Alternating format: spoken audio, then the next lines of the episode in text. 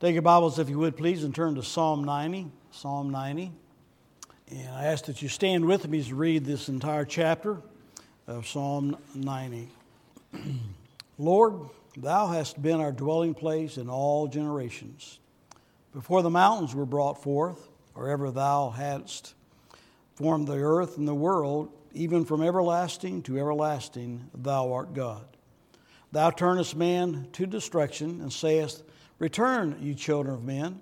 For a thousand years in thy sight are but as yesterday when it is past and as a watch in the night. Thou carriest them away as with a flood, they are as asleep. In the morning they are like grass which groweth up. In the morning it flourisheth and groweth up, and the evening is cut down and withereth. For we are consumed by, thy, by thine anger, and by thy wrath are we troubled. Thou hast set our iniquities before thee, our secret sins in the light of thy countenance. For all our days are passed away in thy wrath. We spend our years as a tale that is told. The days of our years are threescore years and ten, and if by reason of strength they be fourscore years, yet is their strength labor and sorrow, for it is soon cut off, and we fly away. Who knoweth the power of thine anger? Even according to thy fear, so is thy wrath. So teach us to number our days, that we may apply our hearts unto wisdom. Return, O Lord, how long? And let it repent thee concerning thy servants. O satisfy us early with thy mercy, that we may rejoice and be glad all our days. Make us glad according to the days wherein thou hast afflicted us, and the years wherein we have seen evil. Let thy work appear unto thy servants, and thy glory unto their children. And let the beauty of the Lord our God be upon us and establish thou the work of our hands upon us. Yea, the work of our hands, establish thou it. Let's pray. Father, we come to you this evening. Lord, we just ask that you'd speak to our hearts. First, Lord, if there's someone here tonight that is not saved, we pray that you'd open up their eyes to their need of a Savior and that they may repent and believe in the Lord Jesus Christ for their salvation. And Lord, for those of us that are saved, Lord, help us to get our focus right and help us to keep our focus right. And use us, Lord, as long as you have us here on this earth to bring you glory and praise and honor. In Christ's name we ask it. Amen. Thank you. you may be seated. well, here we are. Just a few more days. We're going to be into another year, 2022. I remember when I was a graduate from high school back in 1970, I remember thinking that 2000 seemed so far away. And now here we're going, you know, 2022. And I think it's always good, as the Lord uh, admonishes in many different areas, for us to be sure we're focused where God wants us to focus. And this particular passage helps us think about how we should have our life focused. And of course, a key verse I believe in this chapter is verse 12. So teach us to number our days that we may apply our hearts unto wisdom. But we're going to kind of go through the entire chapter. I wish we had time to go through every verse extensively because there's so much in it. Uh, but we'll kind of uh, just kind of zoom through it and uh, get to see what God has for us tonight. But the first thing I'd like for us to think that we think here is it's interesting that as God introduced this passage of Scripture, I believe the first thing that He tries to get across to us is His preeminence. His preeminence. Because says, Lord, thou hast been our dwelling place in all generations. And before the mountains were brought forth, or ever thou hadst formed the earth and the world, even from everlasting to everlasting, thou art God. And I believe that's where he wants us to start when we think about making sure our focus is right, that realize that God is to be preeminent in our life, in every area of our life. It is so easy in this generation, well, every generation, really, I believe. Uh, it is so easy to get out of focus and think that, well, no, working and paying the bills is my focus. No, raising my family is my focus. Uh, no, doing this is my focus. And we get out of focus forgetting that really our main focus should be reminding ourselves that God is to have the preeminence in every part of our life. Every part. And because He said, Thou art God. We need to remember that life is not about me, life is not about you. I know that's kind of demeaning to us. We think, wait a minute, I, thought it all revolved around. No, it doesn't. It's to revolve around God. And that's what's so sad. That's one reason the world is totally out of focus because they don't realize that God is to have the preeminence. And so, he, he's, so he's saying there that, look, it's all about me. God's saying, look, it is all about me. He can claim that because it's true. It's all about God. And then uh, with that also, I like what it says there that thou hast been our dwelling place, our dwelling place. And I was thinking about that, and I was thinking like what Brother Mark said about it, it's good to have uh, the family together and everything like that. Isn't it wonderful to have family and to have home? I mean, what do you think about when you think about going home? What do you think? I mean, like, generally speaking, I mean, we're talking about here a good balance within reason. I mean, there's nobody perfectly balanced. Uh, everybody has their quirks. Every family has their certain levels of dysfunctions. But by and large, when you think about going home, it's when, like, you know, like, well, like, you know, after church. So you get, the church is over, you go home, you throw off your jacket and your tie. I like to throw mine in the trash, but that's another point. Uh, and then, you know, and you get on your comfortable shoes, your, you know, your lounging clothes, and, and then you just kind of, ah. But I can't do that at your house because that's not my home. But in my home, I can. And it's also good to be with family when you know you know everybody. And, it's just, and God is saying, look, that's what I want you to think about when you think of me. I am your dwelling place. I want you to realize that I'm home, I'm family. And, re- and, realize what you need. Just like, you know, we do need families. God ordained that we have families here on this earth husband and wife and children. And and I mean, I mean, I'm so thankful that once my wife has passed, my daughter's in Pittsburgh, that, you know, I, my church family has truly been my family. And it's such a blessing, such a, tremendous blessing. And so God is saying, I want you to think of that, uh, think of me that way, that you're always home when you're with me, because I am the preeminent one in life. And then also it says that one thing we need to remember too, notice it says, Lord, thou hast been our dwelling place in all generations. It's something about our human finiteness, you might say. We think that we're the greatest generation, that everything is revolved around this generation. But you know what? Every generation has thought that.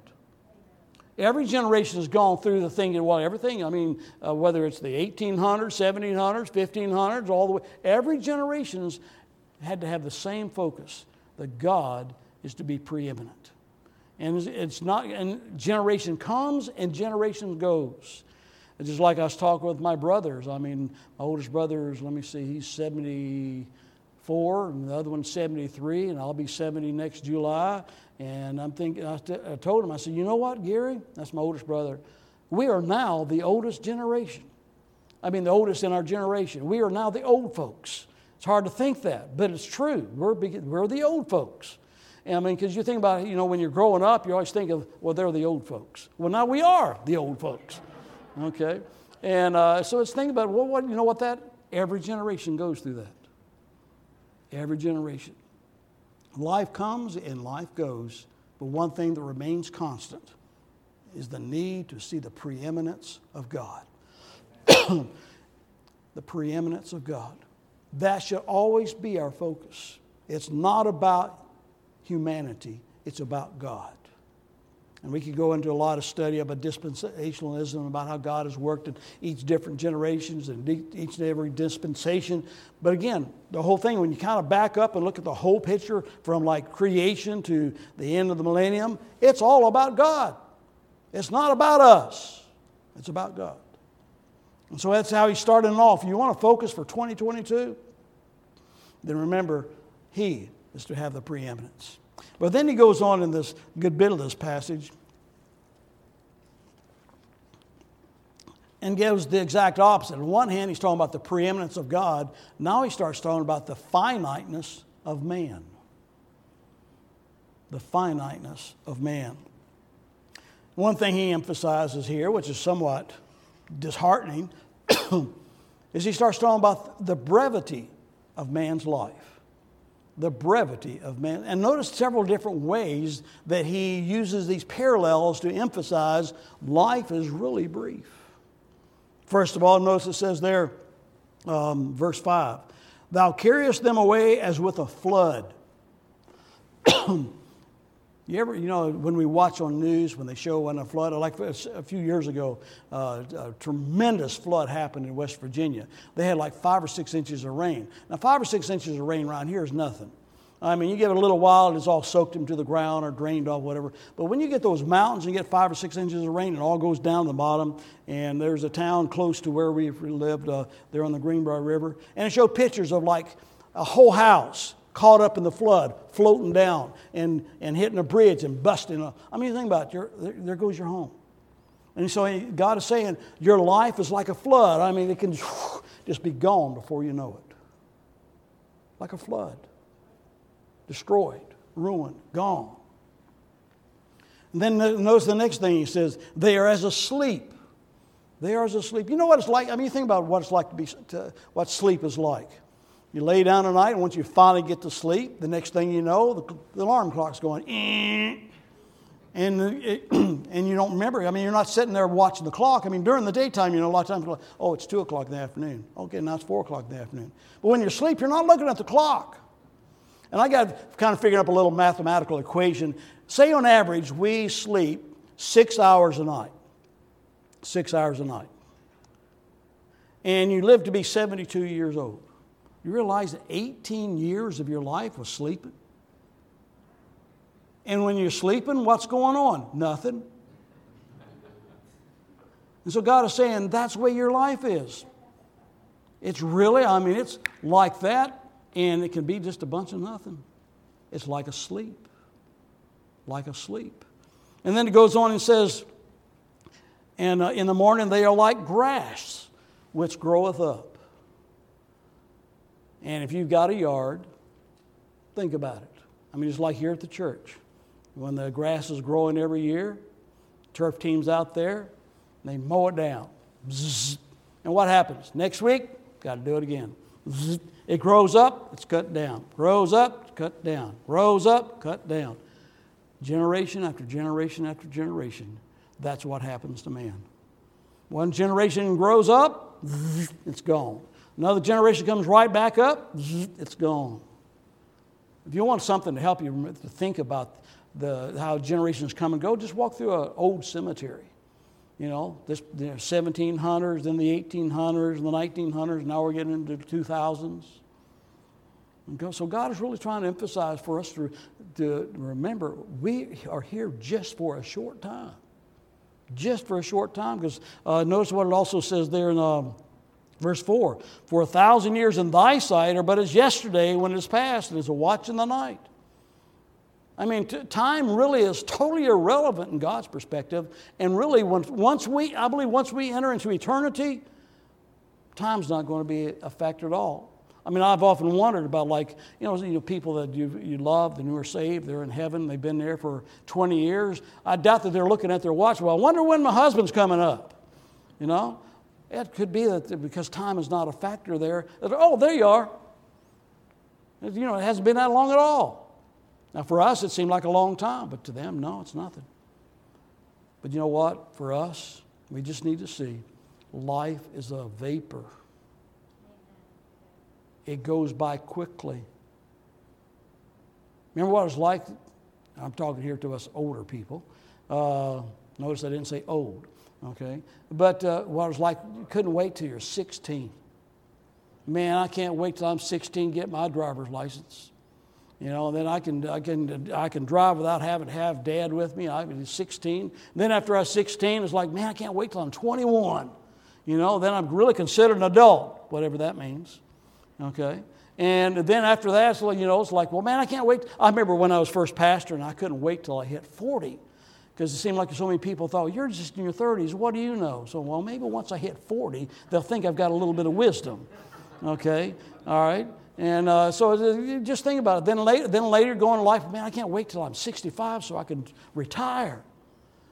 And then after that, what's, what is there? Well, that's the golden years.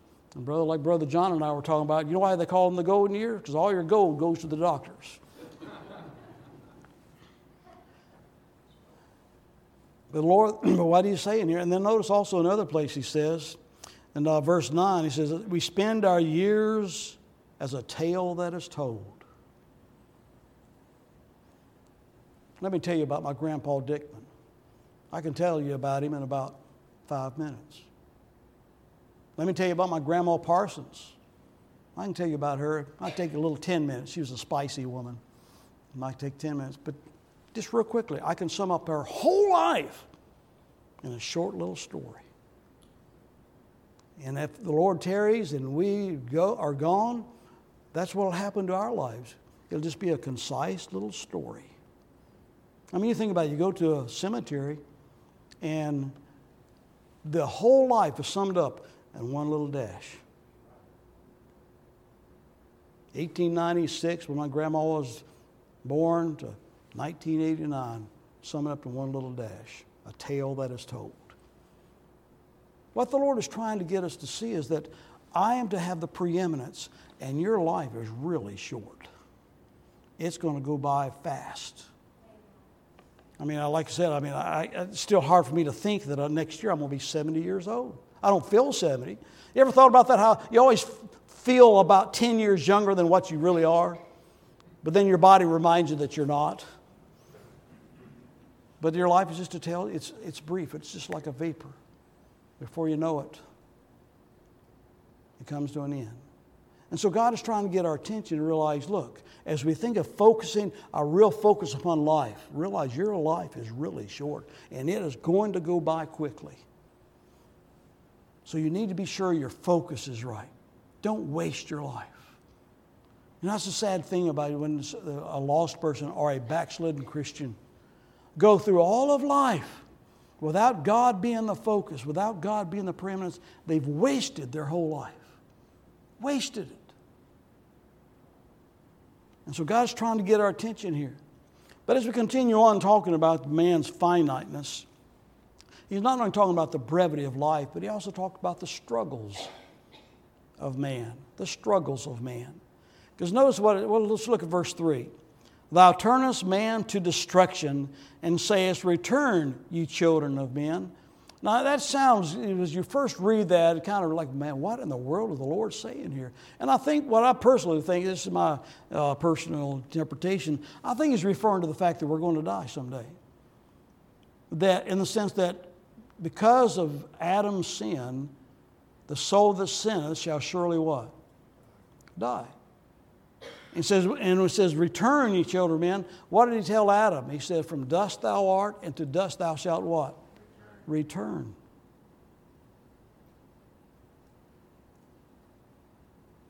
Our, our life, we're just dirt. Re- reconstituted dirt is what we are. And so the Lord is saying, look, you know, you came from dirt, you're going to return to dirt. I mean, what does that do? That helps us realize, boy, we really are, compared to God, we're nothing.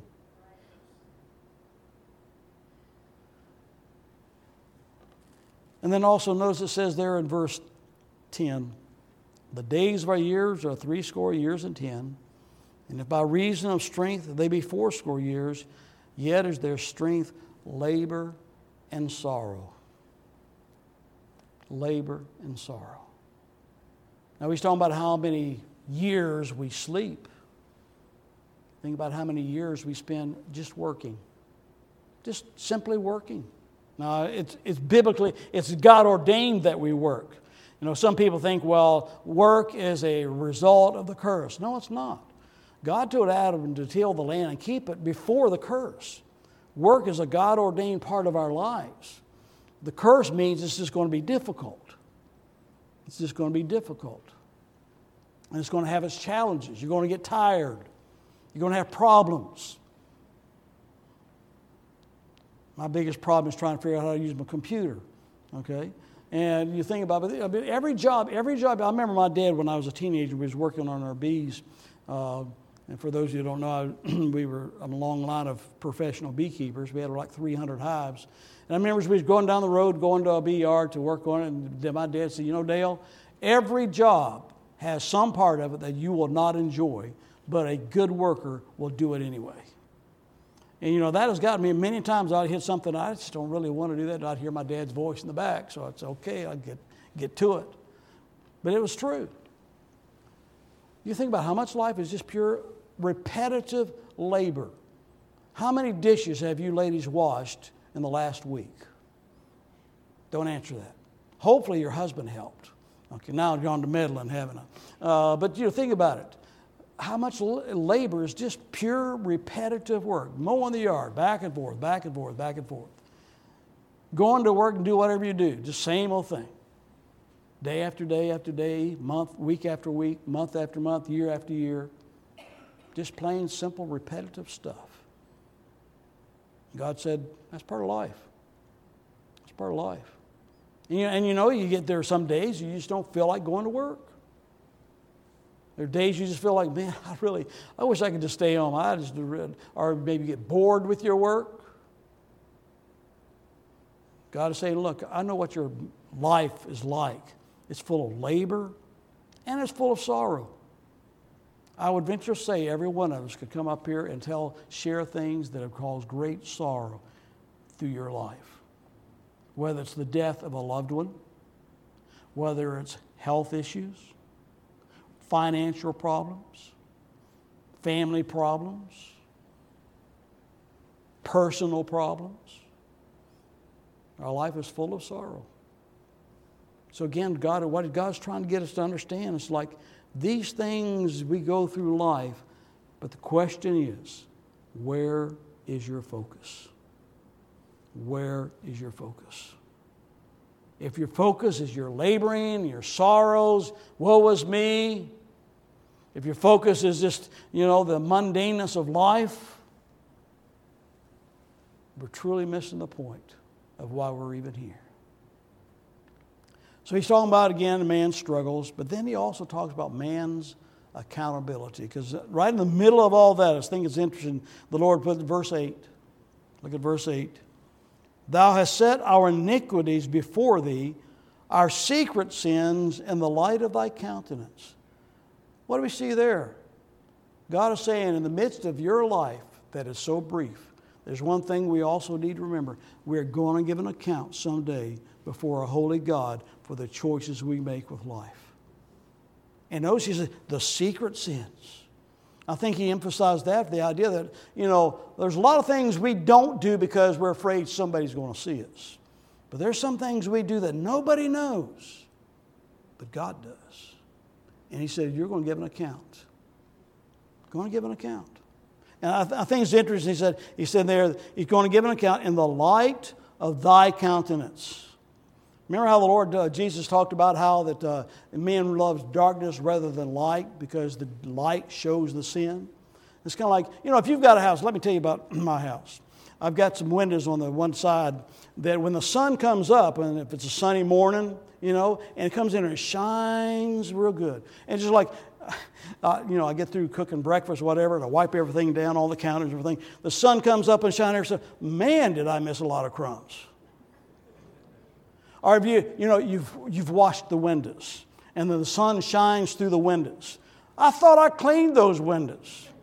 Now, I got to tell you, one th- there's one window I don't know if I'll ever clean because shortly after Mary passed away, uh, Angela was there and Deborah came over with Josiah, and on the bottom window of my door, there's a handprint, two or three of them. Okay, and I know who made those. And so I kind of enjoy when the sun shines because that's the only time I see it is when the sun's shining through it. But you think that that's what light does. It'll show you, I mean, you know, I'm sure you ladies know what it's like. When the sun's shining on your floor, then you see all the dust, the spots, and everything like that. That normally, I didn't know that was there.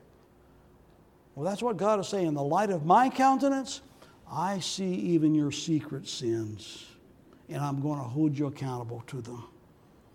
I'm going to hold you accountable for every choice you've made of how you've responded to life. Everything. So, with all that put together about how God's trying to get us to see what we are as human, then he says, verse 12, so teach us. Teach us to number our days that we may apply our hearts to wisdom. He's saying there, look, this is what we're seeing man's, uh, God's preeminence, God, man's finiteness, and then we get the part where God starts exhorting man to where, here's how you should have a focus. Number one, teach, us to number our days. I don't think what he's saying, I don't think he's saying about, well, let me see, I think I'm going to live to be 74. We don't know that. We don't know how long we have here on this earth. So I think when he's talking about number, number of days, he's saying, realize your days are numbered and that your life is going to come to an end someday. Whether it's by the rapture or by death, your life is going to end someday. So number your days because it will come to an end here on this mortal body. And so as we think about, yeah, my life's going to come to an end, and as I look back, how did I live my life? And learn from it so that we can look to the future and say, here's how I need to keep my focus. Here's where I need to keep my priorities. So teach us to number our days, realizing that, again, like you see in most of this chapter, life is brief, and before you know it, it's going to be over. So, where's your focus? And so he says, Teach us to number uh, our days that we may apply our hearts unto wisdom. God is saying what you need to focus upon is learning wisdom. Well, what is wisdom? Wisdom is different than knowledge. Wisdom is knowing how to live a life that pleases God. And he's saying, Look, I am the preeminent one, and your life is there for the purpose of pleasing me. Thou art worthy, O Lord, to receive glory and honor and power, for thou hast created all things, and for thy pleasure they are and were created. God created us for the purpose of bringing him pleasure. That should be our focus. That should be our, our primary heartbeat. That should be our passion. Above all things, Lord, I want to please you in every area of my life. That's seeking wisdom. Lord, what kind of a husband do you want me to be? Lord, what kind of wife do you want me to be? Lord, what kind of a, worker do you want me to be? Lord, how do you want me to spend my money or save my money? Lord, how do you want me to respond to this difficult situation? Lord, what do you want me to do about this? Our passion should always be, Lord, what will please you? And That's wisdom. That's seeking wisdom seeking God's guidance, God's direction, God's principles of how He wants us to live. And so he's saying, teach us the number of days that we may, and then he says, apply our hearts unto wisdom. You know what he's talking about there? Choosing to act according to wisdom. Choosing to act according to wisdom. Just like a, uh, well, we discussed this morning in Sunday school classes, like, you know, how you live truly reflects what you really believe. And what you believe will affect how you live. And so we need to be seeking God's wisdom, God's principles, God's precepts, so that we may choose and apply it so that it will please God. And then, what are the benefits of pleasing God? I think it's interesting then when he closes this chapter out. He says, Teach us the number of days, we may apply our hearts unto wisdom. And then he gets to verse 14. And he says, Oh, satisfy us early with thy mercy. With thy mercy. You know, the more we see the, who God is, and the more we see who we are, we need to be like some people say, our pastor says it quite often better than I deserve. Better than I deserve. That's God's mercy. And we need to be, we can go through life being satisfied with life when we understand the mercy of God upon us. So many times we struggle with being satisfied with life. And, and why is that? Because we're too earthly focused. But when our focus is pleasing the Lord, even in the midst of struggles, we can be satisfied because we realize that God, you're truly being merciful to me. And I thank you for your mercy. I thank you for how you have so poured your mercy upon me. And I'm satisfied with life. And that's one of the blessings of seeking his wisdom. But notice something else he says. It's in verse 14. And that we may rejoice and be glad all our days. Make us glad according to the days wherein thou hast afflicted us. You know what? God wants us to be glad. He doesn't want us to be sad. Hey, I just made a rhyme. I didn't know I had any poetry in me. Uh, but you think about it, God, He says that He wants us to be glad. He wants us to enjoy life, even in the midst of its labor and sorrow. So if we're not enjoying life in the midst of our labor and sorrow, then our focus is out of focus. That's what God's trying to say to us here. He said, Have me as preeminent in your life, and even as you go through the labor and sorrow of your, of your tale that is told, you can still be glad. You can still have joy. That doesn't mean we're going to go around smiling all the time, praise God, hallelujah, I'm happy, happy, happy. No, that's not. God understands that struggles are real. He's a compassionate God. He's an understanding God. He knows that we struggle through it. But in the midst of our struggles, are we going to the Lord with them? And as we go to the Lord, then we can have the peace and the joy and the gladness that He wants to give us. And then I like also, then it says, verse 17, and let the beauty of the Lord our God be upon us as we seek wisdom and apply it. I think when it says, Let the beauty of the Lord our God be upon us, the way I see that is God looks down and smiles. When we seek wisdom and apply it, God looks down and smiles. Can you think of anything better than that?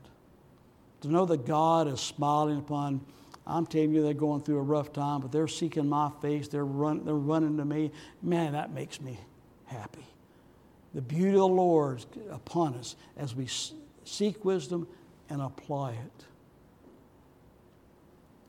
And that should be one of our goals. I mean, you think about like a little kid, you know, when you're, you're, training a little kid or whatever, and every now and then, you know, you'll have a kid will do something, and he turns around and looks to see if mom and daddy's looking, and want to see if mom and daddy's giving him a you're doing a good job, son. You're doing a good job, daughter. Well, that's the way we should be with the Lord. We should be looking for a smile. Let the beauty of the Lord our God be upon us. Because then, you know what's happening then? Then we're making Him preeminent. Realize the person we're trying to please is not my spouse, not my children, not my parents, not my boss, not my coworkers, not my neighbors. I'm just wanting to please God. Because you know, if, if, our, if that is our focus, it doesn't matter what the other people think if we're pleasing God. Because He is the preeminent one in our heart. And that's the focus we need to have for 2022. And then lastly, it says, And establish thou the work of our hands upon us. Yea, the work of our hands, establish thou it. You know, God has jobs for us.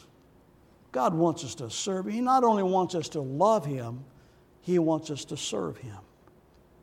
And I think that one of the goals we should have as He is preeminent in our life is Lord, whatever you have called me to do, may I do it in a way that brings eternal value.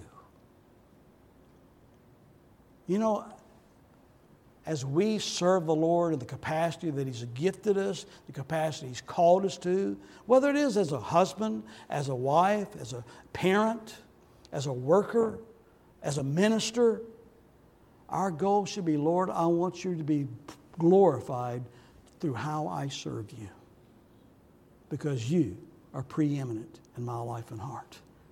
That's what God wants. And, and then again, I just again love that verse, the first part of that verse. And let the beauty of the Lord, our God, be upon us.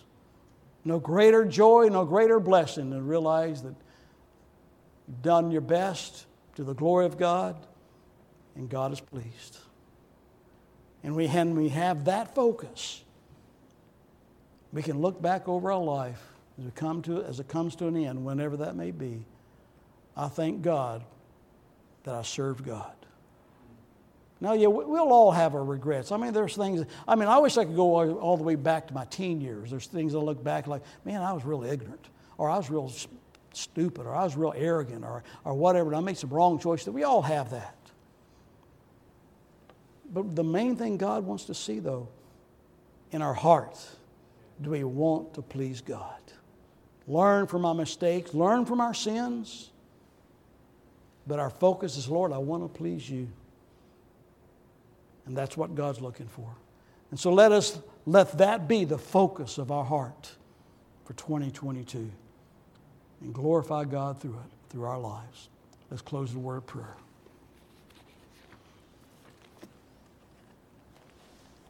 Every head bowed and eye closed. Right now, I encourage you, I exhort you. Let the Holy Spirit speak to you. Where's your focus? Some of you are probably going through some real struggles right now of any sort. Are you going to the Lord with it? Are you seeking His face? Going through some struggles? Are you crying out to Him for grace? Praying, Lord, may you be glorified through this. I don't know how, but Lord, be glorified through this in my life. As you're thinking about the future, making decisions, are you asking, Lord, give me wisdom to what your will is? Because I know that's what will glorify you, and that is also what is best for me. So even right now, it's yield to the Lord. Say, Yes, Lord. You're going to have preeminence in my heart and life. Father, we come to you tonight. Oh, how we thank you and praise you for the great, glorious God that you are. and Father, may you just, through your Holy Spirit, truly speak to our hearts, that we will hunger and thirst after you with every part of our being. And in Christ's name we ask it. Amen.